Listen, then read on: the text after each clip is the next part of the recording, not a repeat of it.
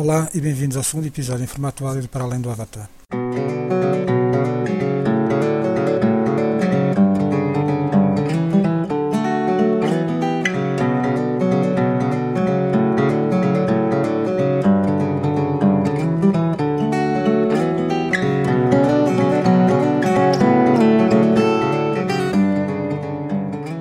Depois de ouvir o episódio da semana passada, reparei que não me tinha apresentado nem a mim nem ao espaço no qual este blog se insere.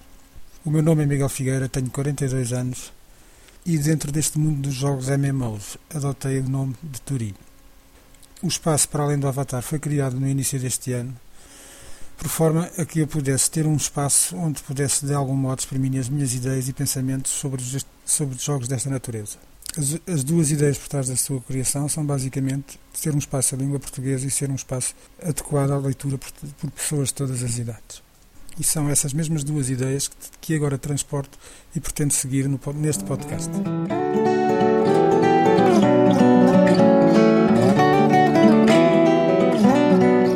Depois de procurar durante vários meses sites ou blogs semelhantes em língua portuguesa e não os ter encontrado, decidi, alguns no decorrer deste processo, abrir o espaço existente a outros autores.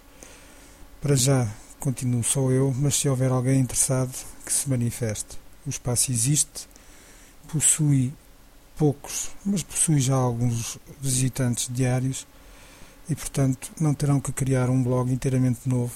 Se estiver interessado, digam-me alguma coisa. Quanto ao podcast, ao fazer este segundo episódio, assumo de algum modo que esta será para mim uma opção de futuro na qual irei investir, mas ao fazê-lo uh, decidi simultaneamente que não iria avançar com, ou pelo menos não iria avançar com episódios avulsos como aconteceu no outro, iria tentar de algum modo imprimir uma, uma, uma metodologia de trabalho a estes episódios. Uh, basicamente aquilo que pretendo é, é é ter duas áreas dentro do, do, do, podcast. Uma primeira área em que iria abordar assuntos uh, mais genéricos, artigos que são publicados por outros autores de blogs, uh, alguns artigos interessantes que foram publicados sobre MMOs, uh, eh, e depois uma segunda parte sobre algumas notícias que me chamem a atenção e que sirvam para ilustrar algumas das situações que eu acho de particular importância. Gostava de vos dizer que tenho algumas ideias sobre o que poderá ser a evolução futura deste podcast. Contudo, hum, uh, primeiro que tudo, pretendo ganhar algum ritmo na, na, na produção destes, destes episódios ganhar alguma prática uh, e, e, estabelecer alguma regularidade nestes trabalhos. Para já vou estabelecer aquilo que me parece ser um, um, um intervalo entre episódios passível de ser feito por, da minha parte, de lançar um episódio de duas em duas semanas e depois, quem sabe, logo se vê uh, que será daqui para a frente. Ainda antes de avançar para o tema que escolhi para este primeiro, para este primeiro episódio mais formal, deixava desde já os contactos para se alguém, se alguém quiser entrar em contacto comigo, poderá utilizar o mail turi, para além do avatar.com ou para assuntos mais específicos sobre o, sobre o podcast, poderá usar o mail podcast para além do avatar.com.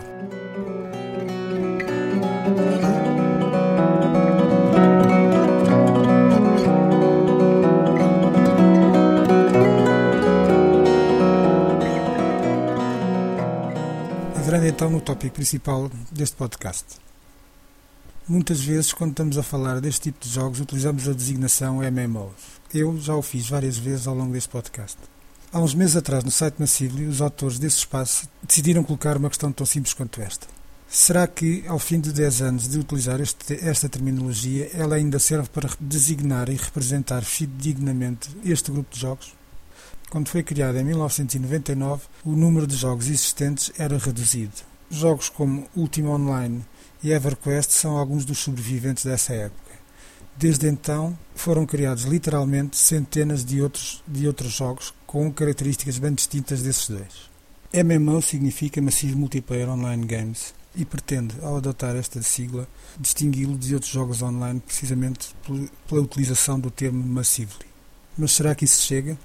São conhecidos outros jogos, e só para citar um exemplo, o jogo Counter-Strike, em que inúmeros jogadores, eh, estamos a falar na ordem das dezenas, centenas de milhares de jogadores, também jogam online o mesmo jogo.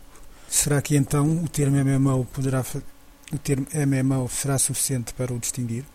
Alguns autores, precisamente por esta questão, alguns autores têm vindo a defender que o Massively será aplicado. Nem tanto será aplicado não à quantidade dos jogadores, mas sim à dimensão do jogo e, e então serão os jogos que serão massivos e não a quantidade dos jogadores.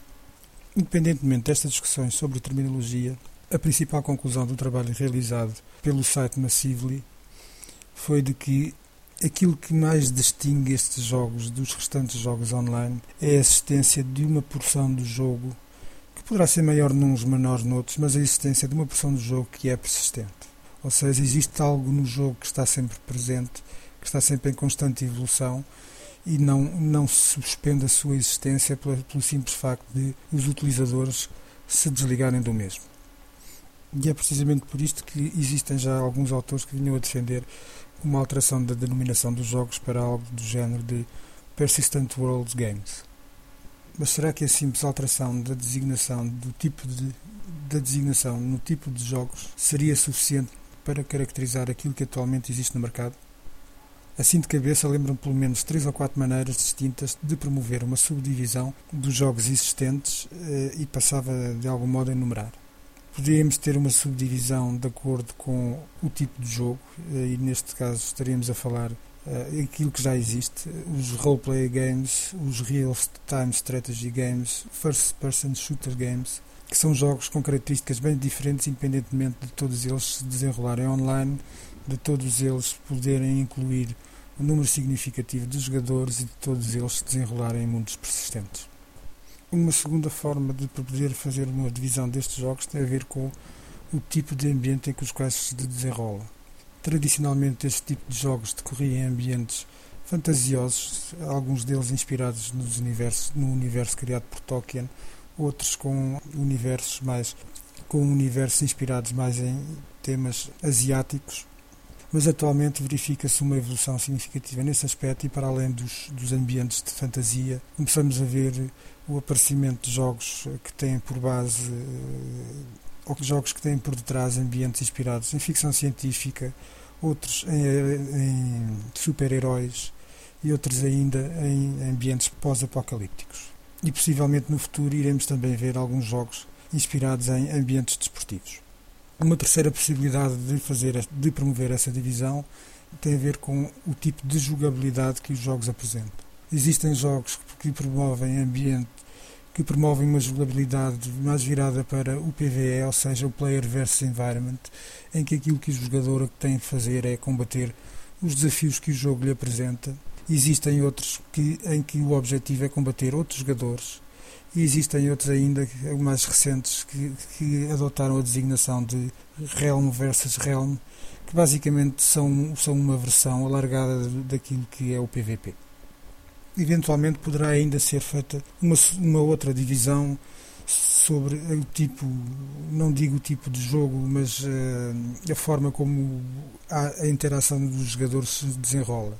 A grande maioria dos jogos que existem no mercado os jogadores de algum modo, de algum modo competem entre si, seja por resultados, seja por recursos existentes no mundo, mas existem já alguns jogos que começam a promover um tipo de interação distinta em que os jogadores têm não que competir, mas cooperar entre si para, para poder uh, atingir os melhores resultados possíveis. Um outro aspecto que gostava de abordar no âmbito deste, deste podcast em que estamos a falar uh, genericamente sobre MMOs são algumas das questões, são pelo menos duas das questões que são colocadas uh, regularmente, ou pelo menos são colocadas por alguns, algumas pessoas quando digo algumas pessoas que não conhecendo o que são os MMOs têm ideias erradas, uh, têm ideias erradas e fazem alguns comentários e porque gostava de desmistificar alguns desses aspectos. O primeiro deles tem a ver com o modelo de subscrição a grande maioria das pessoas que não têm conhecimento sobre deste tipo de jogos tem uma ideia que estes jogos são caros, ou o segundo aspecto é de que estes jogos serão, serão para uma elite de jogadores que não tem mais nada para fazer. Sobre o primeiro aspecto, eu gostava de dizer o seguinte.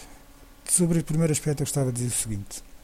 Tradicionalmente e do ponto de vista histórico, estes jogos têm, sobretudo, tido como modelo de financiamento a necessidade de uma subscrição mensal, que a grande maioria dos jogos eh, utiliza o valor de, de, referência de 15 dólares, transportando para a moeda europeia. Tem variado um pouco de jogo para jogo, mas será entre, será entre os 12 e os 13 euros mensais, que poderá diminuir se, se fizer uma subscrição de mais do que um mês.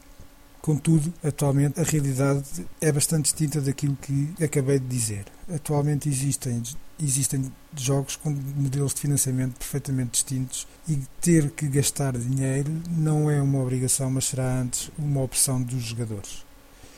Mas, mesmo que queremos olhar para valores da ordem dos 12 a 13 euros mensais, Uh, e quando me dizem que os jogos são caros, uh, eu gosto de usar um argumento que ouvi alguns num podcast, não sei precisar quem, que me diz uh, que responde de uma maneira tão simples quanto isto.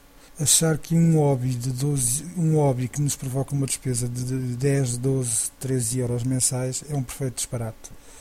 Quando nós estamos dispostos a pagar 5, 6 euros para ver um, um, um filme, independentemente da sua qualidade, e estamos dispostos a pagar 5 a 6 euros por um período de tempo de 2, 2, 2 3 horas no máximo. Se virmos 2, 3 filmes por mês, o que, para grande, o que para um número significativo de pessoas não será nada por aí além, muito rapidamente ultrapassamos esse valor dos 12, 13 euros e estaremos, desse ponto de vista, a gastar muito mais dinheiro do que aquilo que gastamos em MMOs, em que podemos jogar o número de horas que pretendermos durante o período para o qual subscrevemos o jogo.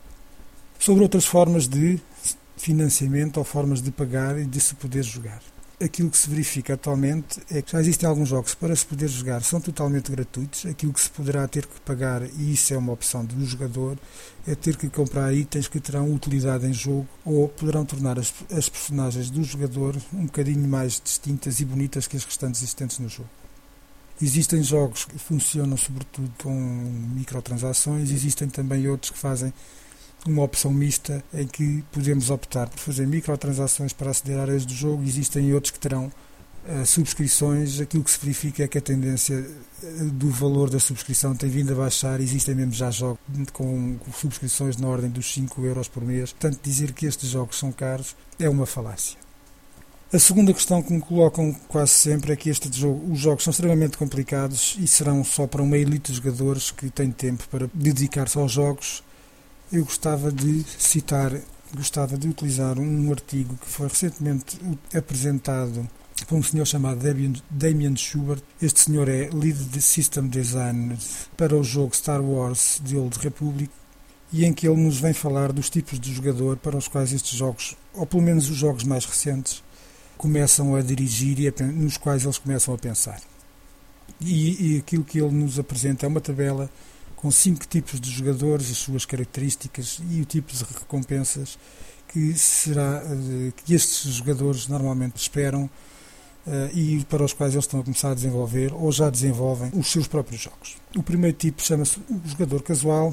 É um jogador que dedica muito pouco tempo ao jogo, muitas das vezes não, não, não retorna ao jogo e passa a maior as suas atividades são sobretudo na área da criação dos avatares e, quanto muito, entram na área, nas áreas iniciais do jogo para verem como o jogo funciona. Este tipo de jogadores procura, sobretudo, recompensas que demorem, de, de, de atividades que demorem segundos a, a, poucos minutos. O segundo tipo de jogador é o jogador interessado que se começa já a aventurar em níveis, em níveis eh, mais, um pouco mais avançados do jogo, começa desde logo começa também a interagir com outros jogadores, nomeadamente a conversar com outros jogadores, e este tipo de jogadores procura, eh, enquanto recompensa do jogo, obter algo ao fim de alguns minutos. Alguns minutos será na ordem dos 15, 20, 30 minutos. O terceiro tipo de jogador apresenta já um maior grau de, de, de comprometimento e de ligação ao jogo e uh, avança ainda a níveis mais avançados. Aquilo, aquilo, aquilo, que é dito por este autor é de que eles uh, utilizarão normalmente, uh, avançarão normalmente até aos níveis intermédios do jogo e procuram, sobretudo, recompensas que poderão ser alcançadas no espaço de horas. Começam desde já a utilizar frequentemente a opção de jogar em grupo, começam a utilizar a opção de poder produzir os seus próprios itens utilizando os sistemas de crafting que a grande maioria dos jogos atualmente possui. O quarto grupo de jogadores possui o nome de devoto e são os jogadores que normalmente encontram-se em guilds. O seu tipo de jogo é quase sempre direcionado ou é quase sempre feito através de grupos e privilegiam, sobretudo, o jogo nas áreas finais de, de nas, nas, últimas áreas disponibilizadas em cada um dos jogos, sendo que o nível de recompensa que que pretendem poderá demorar poderá demorar a obter qualquer coisa entre horas a dias. O último grupo de jogadores, este sim intitulado de Hardcore, são jogadores sobretudo que se dedicam à parte da componente do jogo PVP, dedicam-se à obtenção de títulos e à obtenção de, de, de à realização de tarefas repetitivas para alcançar esses títulos e normalmente os seus, os seus objetivos no jogo medem-se em escalas na ordem das semanas ou dos meses. Se tivesse que me colocar neste, neste tipo de, de escala de, de, jogadores, muito provavelmente eu estaria alguns entre o segundo, estarei alguns entre o segundo e o terceiro nível, dependerá, dependendo um pouco do tempo que eu disponho para poder jogar. Mas utilizo sobretudo isto para desmistificar a, a, a ideia de que este jogo será para uma elite e dizer que, pelo menos os jogos mais recentes, já possuem uma grande diversidade naquilo que disponibilizam aos jogadores e nem todos os jogadores terão que forçosamente chegar dos, aos últimos níveis de cada um dos jogos. O sucesso ou não sucesso dependerá mais daquilo que o próprio jogador definir para si e não tanto daquilo que o jogo lhe apresenta ou de que outros poderão exigir a si próprio.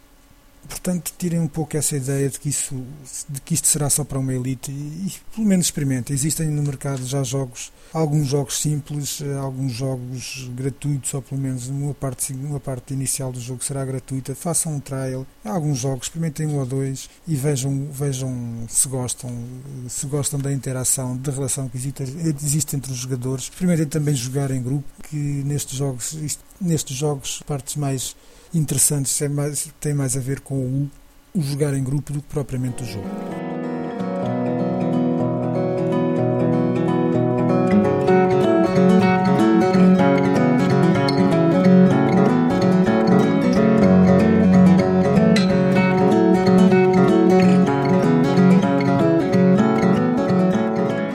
Entrando agora na última parte deste podcast, ou seja, as notícias. E a primeira notícia é sobre Guild Wars 2. Quem me conhece enquanto jogador sabe que o meu primeiro jogo foi a primeira versão deste jogo, jogo esse que eu joguei durante quase dois anos. Assim é com alguma expectativa que tenho aguardado notícias sobre o lançamento da segunda versão deste jogo.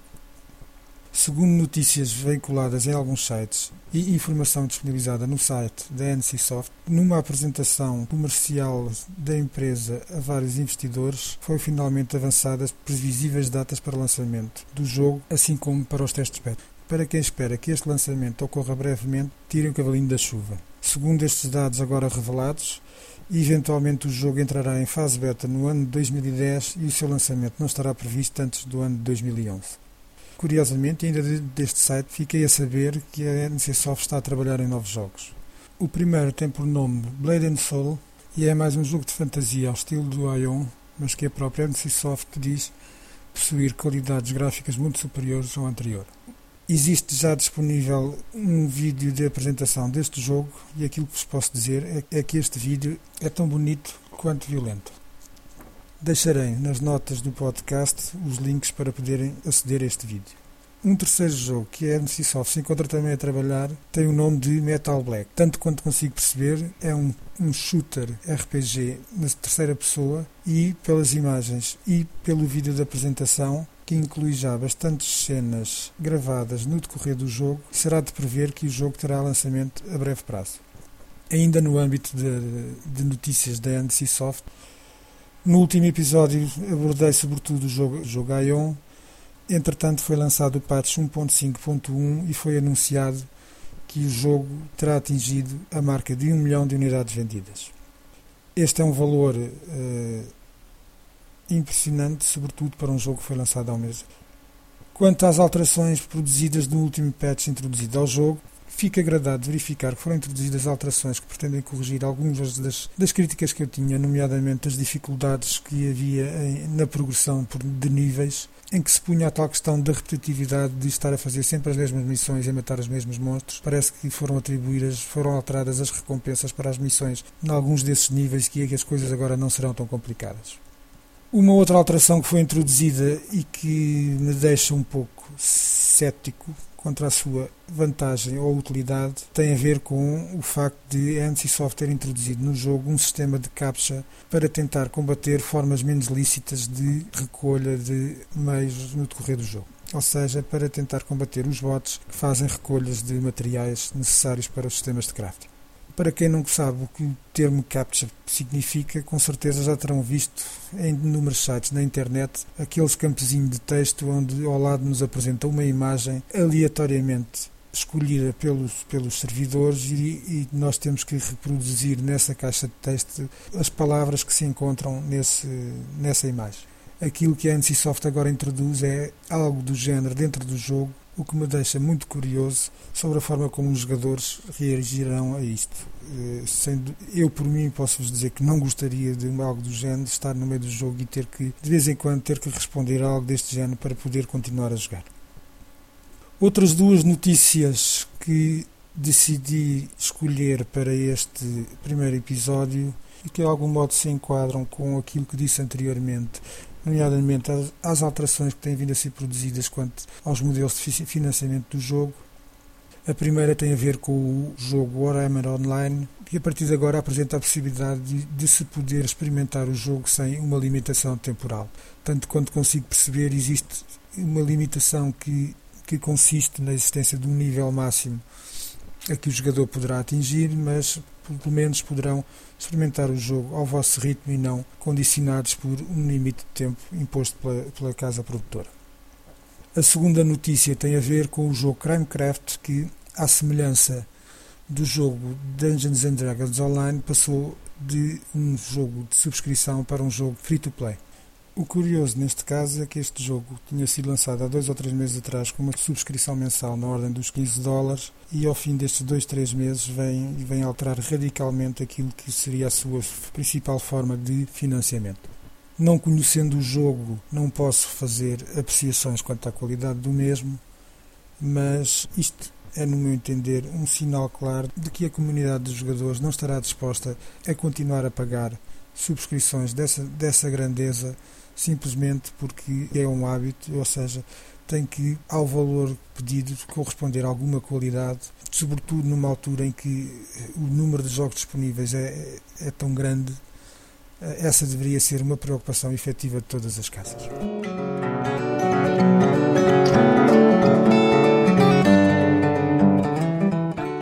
Isto termina assim o segundo episódio em formato áudio do Para Além do Avatar. Se me quiserem contactar, já sabem, podem contactar através do mail turia.paraalemdoavatar.com. Se quiserem deixar alguns comentários, já sabem, disponham do espaço presente no blog ou, caso pretendam, também a partir de agora, este podcast encontra-se disponibilizado através do sistema iTunes.